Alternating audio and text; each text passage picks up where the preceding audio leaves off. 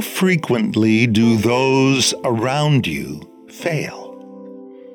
The habit of noting and recording the mistakes our peers make every day is so ingrained that we now value it as proof of our discernment and greater moral value.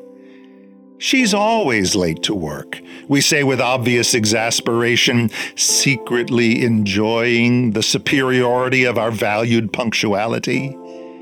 He's irritable, we growl as some overwhelmed and unsupported colleague vents in an unwelcome way.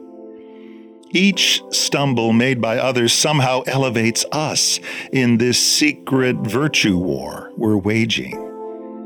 And yet, we are undone, disheveled, when our full story comes before the only judge who really matters. If you, Lord, kept a record of sins, Lord, who could stand?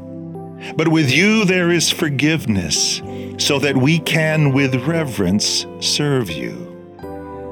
The grace and mercy of our God cannot be overpraised. I will forgive their wickedness, he says to all who turn to him, and I will never again remember their sins. God's grace to us is meant to teach us grace to others. His kindness to us, for us, in us, through us, is never meant for only us.